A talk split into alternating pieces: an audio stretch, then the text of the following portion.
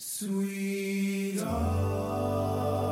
of prayer, sweet hour of prayer that calls me. Welcome to the Pray With Me podcast. Again, thank you for joining me for another episode as we continue praising God in prayer for His character, His character that never changes. We want to praise God for His kindness. Kindness defined by the Louw-Nida uh, definition of to provide something beneficial for someone. God is always willing to provide something beneficial for anyone. We, we want to praise him for his kindness. Over and over again, and, and all throughout the Bible, you'll see God is abundant in kindness. Nehemiah 9, verse 17 says, But you are God, ready to pardon, gracious and merciful, slow to anger, abundant in kindness, and did not forsake them, his people. Ephesians 2, verse 7 that in the ages to come he might show the exceeding riches of his grace in his kindness toward us in Christ Jesus. God is a God of kindness. He is the God, and he is full of kindness. So, would you Pray with me in praise for God's kindness.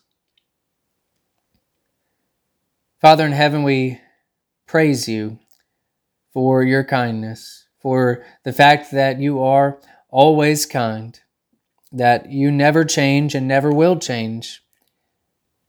We thank you for the fact that it has been shown to us in the Bible, that we can see your kindness to others, to Noah, to Moses to David to Rahab to Mary, Jesus' mother. All the kindness you've shown to your people and to your enemies, we praise you for that. Father, we praise you for the kindness that you give to us as well, that you give to us today in your written word. The, the fact that you were kind enough to give us that written word that you show kindness to us in our own lives as we go about different things. We have so many blessings that we know that you have blessed us with.